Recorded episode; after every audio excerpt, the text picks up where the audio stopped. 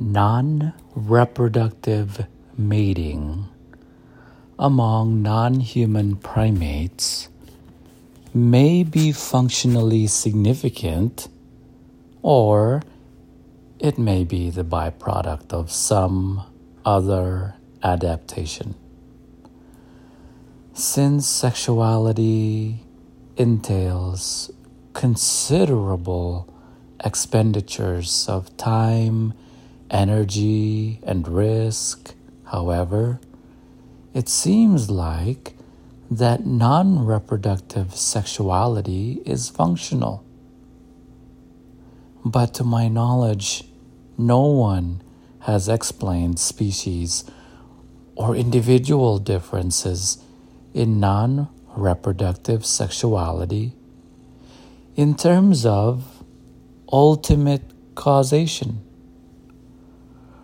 Rowell, 1972, who favors the hypothesis that non reproductive sexuality functions to maintain primate societies, nonetheless calls attention to the paradox that, quote, some of the most highly developed social organizations yet described also have some of the most clearly identified short and precisely timed estrus periods known.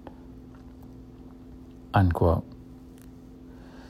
There is no apparent trend toward increasing sexuality among our closest living relatives, free living gibbons, orangutans, gorillas, and chimpanzees exhibit totally different patterns of social life and mating, but are alike in exhibiting infrequent and clearly defined periods of sexual activity.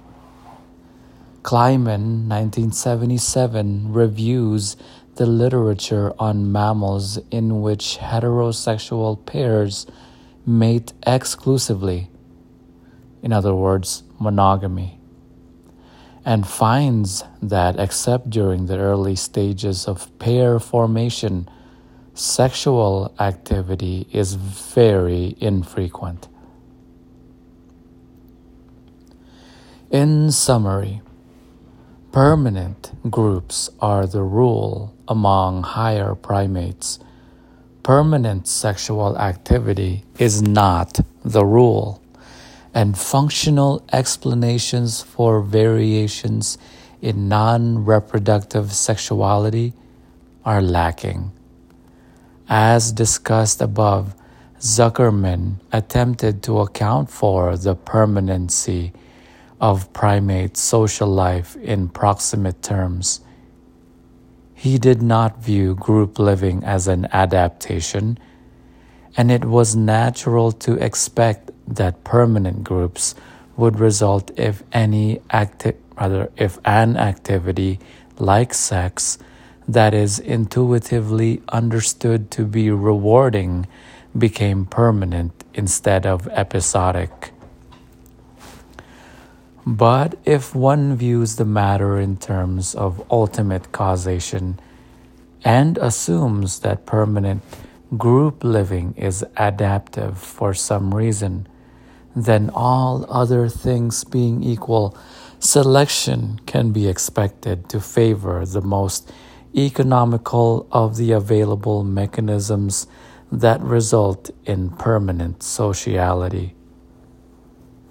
One possible mechanism is for a formerly episodic reward to become permanent. But in terms of time, energy, and risk, this seems to be a very expensive solution if the reward is sexual activity. It is much more economical to alter the reward mechanism of the brain itself so that the sight, sound, or smell of familiar conspecifics comes to be experienced as pleasurable. The existence of such a mechanism was demonstrated long ago by Butler, 1954, who showed that rhesus monkeys will learn an operant task for the reward of seeing a conspecific. And human children clearly find social stimuli reinforcing. Stevenson, 1972.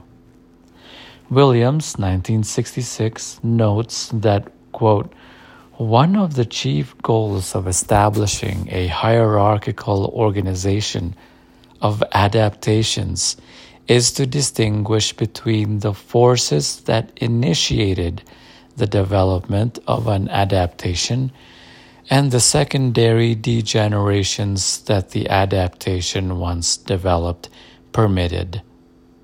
Unquote. Permanent social life comes certainly represents a basic adaptation evolved very clearly in primate history.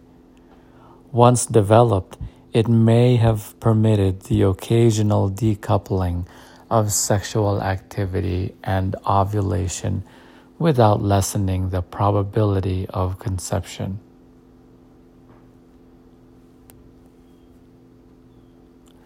While it has yet to be shown what benefits accrue from extended periods of sexual activity, progress is most likely to be made if the sexual behaviors and non behaviors behavioral signals emitted by an individual are interpreted only with respect to that individual's fitness.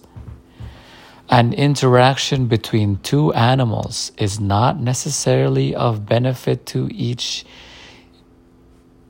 interactant and may be disadvantageous to one and sometimes to both, as in a fight ending in a Pyrrhic victory.